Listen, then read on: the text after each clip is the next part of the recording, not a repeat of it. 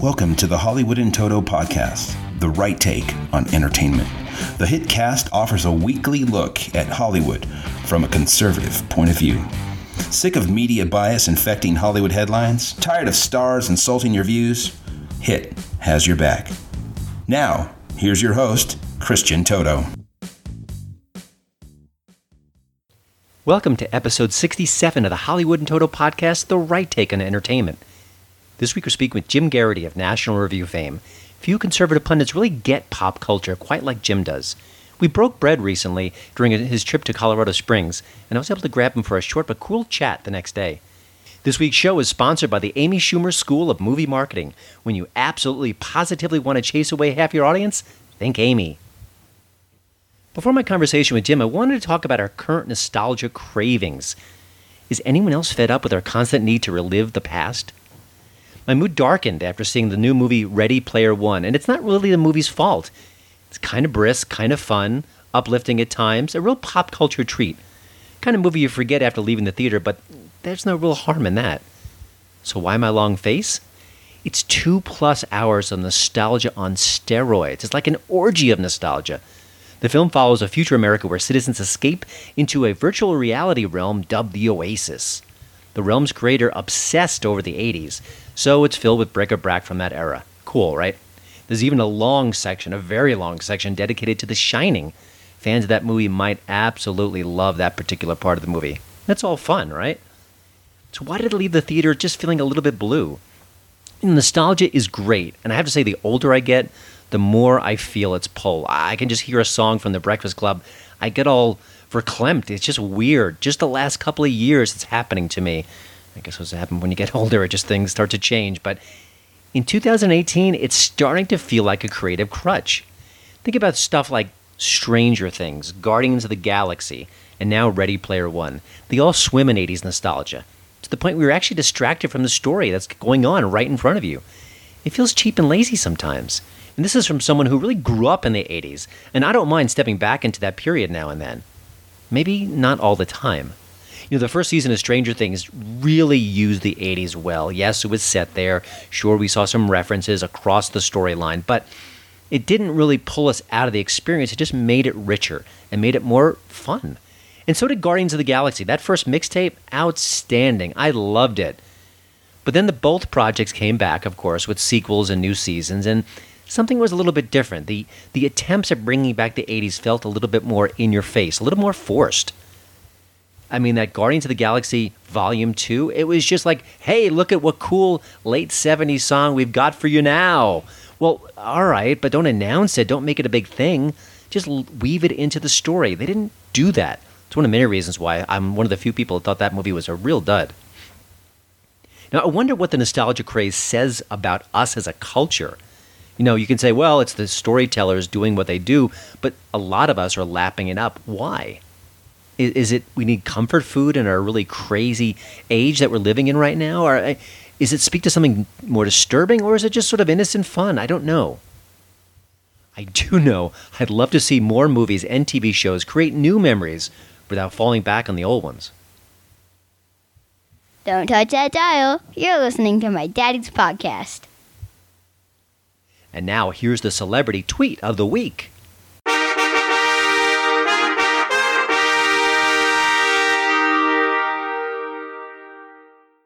This week's winner is Billy Eichner. The comic actor did his darndest to shore up the bona fides of that Parkland High School activist march from a few days back. Only they might wish he stood down all the same. Here we go. After hearing the Parkland students on Saturday and seeing Angels in America on Sunday, I can confirm what I've always known. The drama club, the drama club kids will save us all. Where does one even begin with such silliness? You're listening to the Hollywood in Toto podcast, the right take on entertainment. My hit tip of the week is Black Snake Moan. The film is director Craig Brewer's follow up to the excellent Hustle and Flow. You know it's hard out here for a pimp. The project is different and not for the squeamish.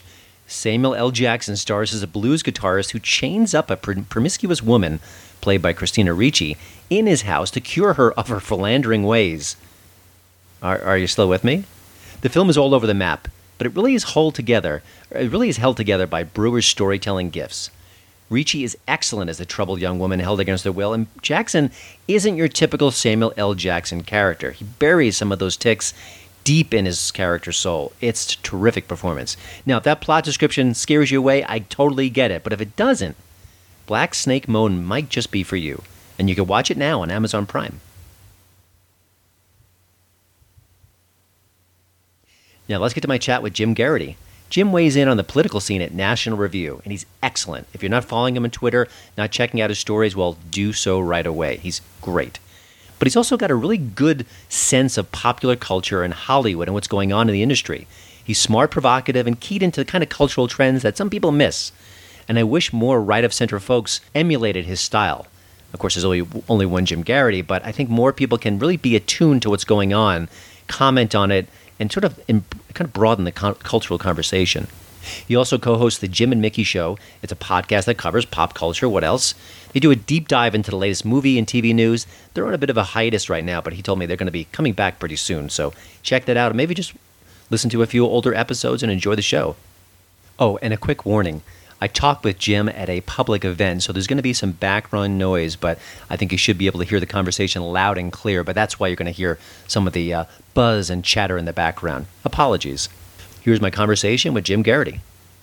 So, Jim, my first question is if this was like a Facebook relationship status, Hollywood and conservatives, it's complicated, right? Yeah, it is. You and I like pop culture, and yet the messages coming out of the industry, it can be sort of really either angry or not just against our principles, but sort of in a more aggressive way than I've seen in my lifetime. It makes it very easy to hate Hollywood, and, and I think we don't want to hate Hollywood. Yeah, no, I don't. I the, certainly don't. The experience of going to the movies and, and seeing a movie that you love, whether it's a, a summer blockbuster or something really, like we all have our favorite movies. There's a reason, you know.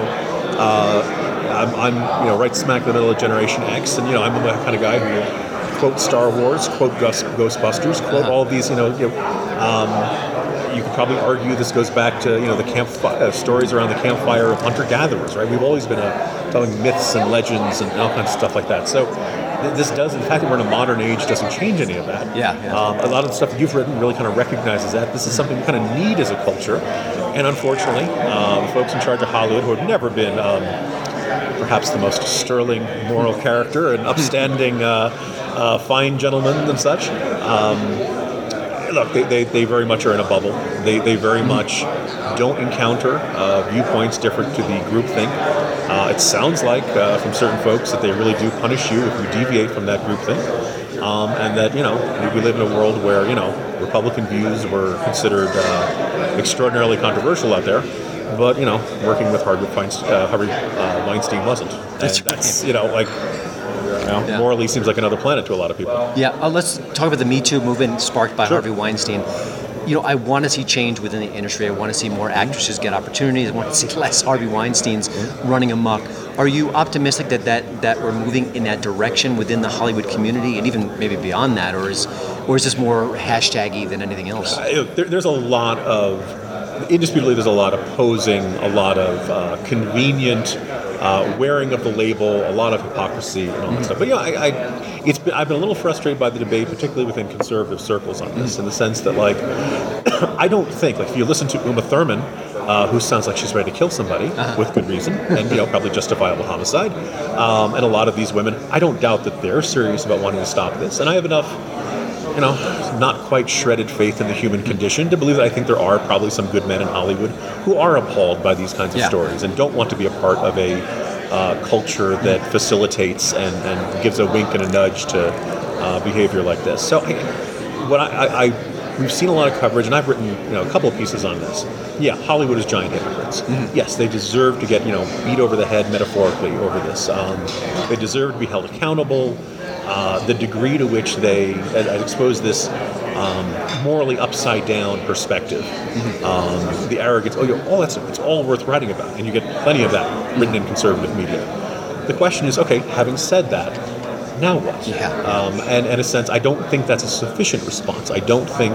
Um, John Derbyshire, formerly of National Review, used to say pop culture is filth, uh, and then kind of you know dismissed and poo-pooed the whole thing. Well, I'm not of that mindset. In fact, I have quite a few differences with John Derbyshire. um, but one of the points is that, like, well, actually, I kind of like the Marvel movies, and I like taking my sons to Yeah, see yeah. them. I like the Star Wars movies, and we can get into that in a minute or two. Um, I don't want to have to completely close myself off to every big movie and every TV. Now, um, one of my uh, side projects that's been a bit on hiatus for a while, but we hope to restart start is uh, a pop culture podcast with Mickey White. Yeah. creatively called the Jim and Mickey Show. Um, T-Jams. uh, yeah, exactly. Yeah, T-jams, which is, everyone always like, oh, is that something? Is that like a fungus or something? Is it some sort of terrible? Thing? But um, we wanted to do a show that was discussing pop culture that would kind of avoid that. And I'm sure you've experienced this. You're watching a sitcom, you're laughing, you're having fun, and all of a sudden it's like, yeah, unlike Mike Pence, That's you know, right. and it's this out of nowhere. Hey, we're not Republican, you know, kind Yeah. of uh, Sucker punches. Think Yeah. John Nolte calls them. Exactly. And It's, it, it very often feels shoehorned in. It does not feel uh, natural to the characters. To it, it, virtue signaling in the very worst set, in the very worst way. Um, and we just wanted to do a show in which you could be conservative and you would not feel like out of nowhere, bam, Bam. you're gonna, you know. Um, but it wasn't primarily about politics. It was primarily about pop culture and all kinds of. stuff. We had a lot of fun at the expense of Gwyneth Paltrow and Goop uh, and things like that. But uh, They call it a target-rich environment. I think. Exactly. Yes, but it was one of those things like, hey, conservatives watch movies too, and Yeah. watch TVs too, and, and listen to pop music too. And if you look carefully, I think you can find a lot of stuff that you could really enjoy and not find contrary to your values or, or looking down on you or attacking you or stuff like that. I think every few years there's a symposium, there's a speech, there's an article, there's a moment. They go, we need more conservatives in Hollywood because then they can get their messages out, and not in a heavy-handed way, but sort Yeah. of gentle themes about independence and, and capitalism and, and the strength of you know mm-hmm. of things that we care about.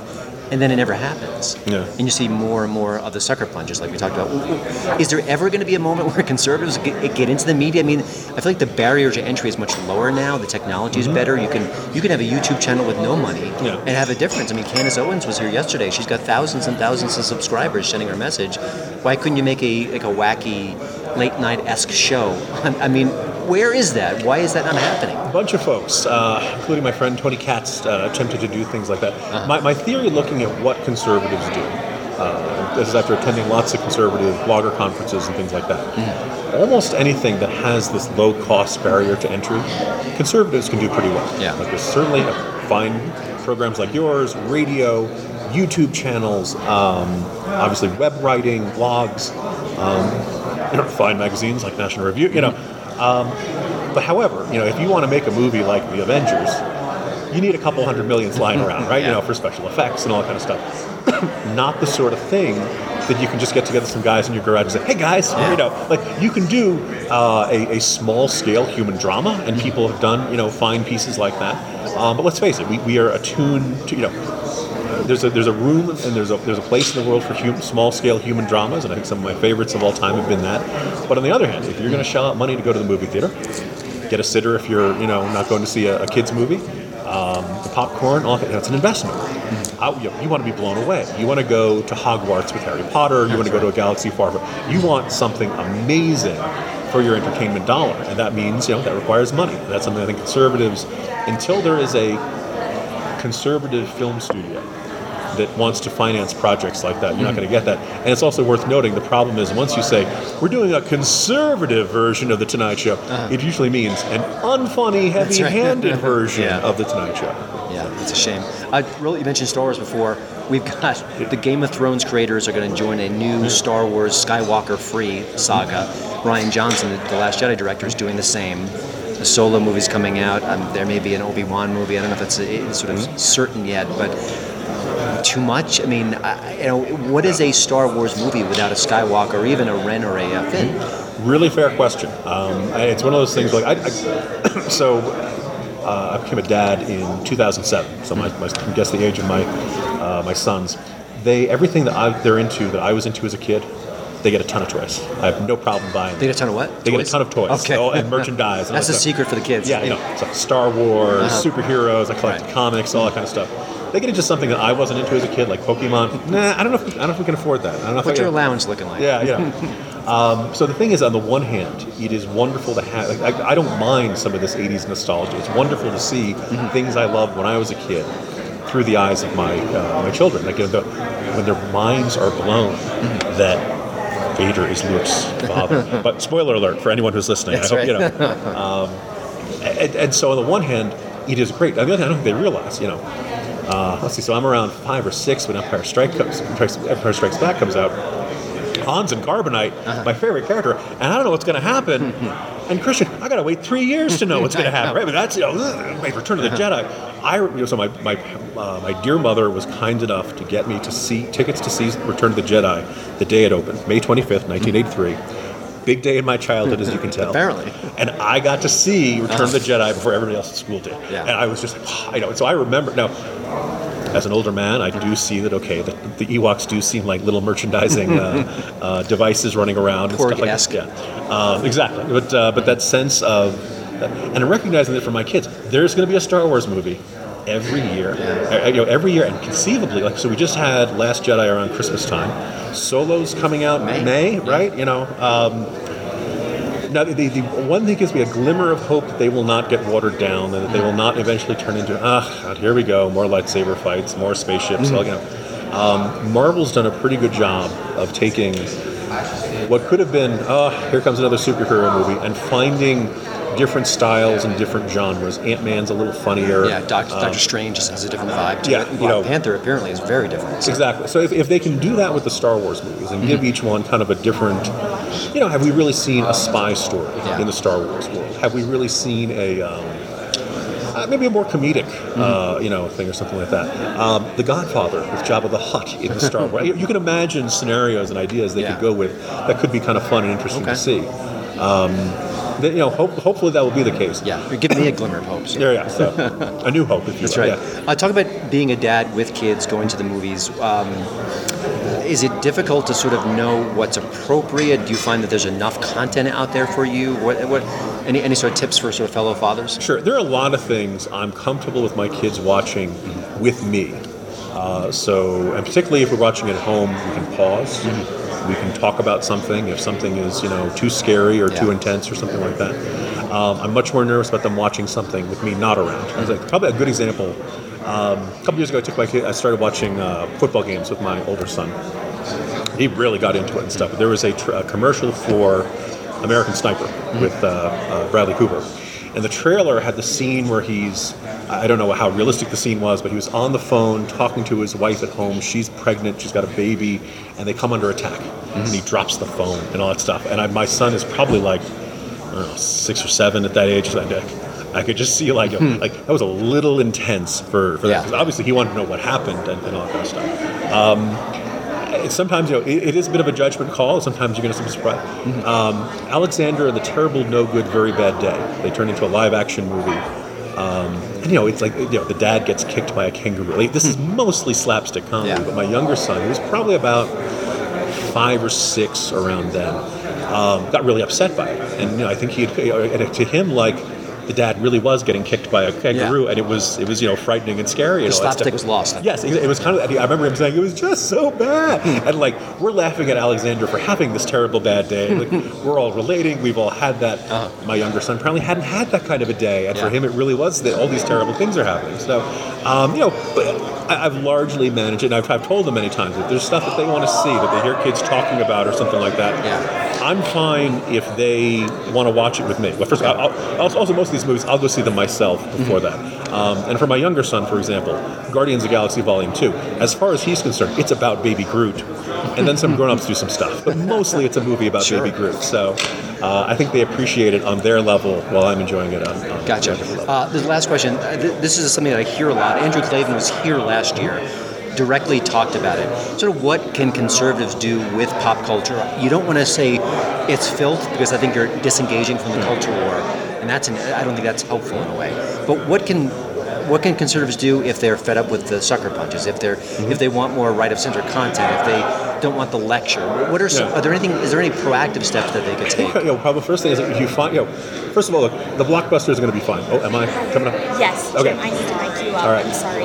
It's okay. Reach out beyond your boundaries, look for the good stuff, and Okay. tout it when it happens. Help every good film you can find. All right. All right.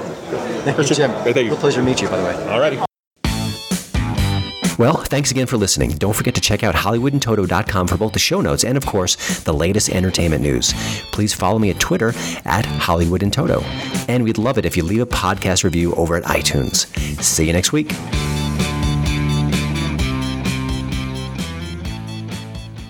A little flexibility can go a long way. By refinancing your newer used auto loan with PenFed, you can lower your monthly payments for more flexibility in your budget. You can even schedule your first payment for up to 60 days from the date of your refinance. Calculate how much you can save at penfed.org slash autorefi or call 1-800-247-5626 to apply. Membership is open to everyone. To receive any advertised product, you must become a member of PenFed, insured by NCUA. The Medicare annual election period deadline is almost here. I'm Meredith Vieira, here with examples of people who started their search for coverage at myhealthpolicy.com. Meet Larry. He likes doing things online, so he started at myhealthpolicy.com. I took my time and found the coverage I was looking for. And done. Next is Mary. When she wanted answers, she picked up the phone. I wanted a local perspective on plans, so I called myhealthpolicy.com and done. Switched to a better plan. And Michael. I met with a local licensed insurance agent face to face and done. Go to myhealthpolicy.com to compare top rated Medicare Advantage plans in your area, including $0 premium plans, or call 1 800 GO START. That's 1 800 GO START. Meredith Vieira is a paid endorser. KF Agency operates myhealthpolicy.com, not connected with or endorsed by the U.S. government or the federal Medicare program. A licensed insurance agent may call.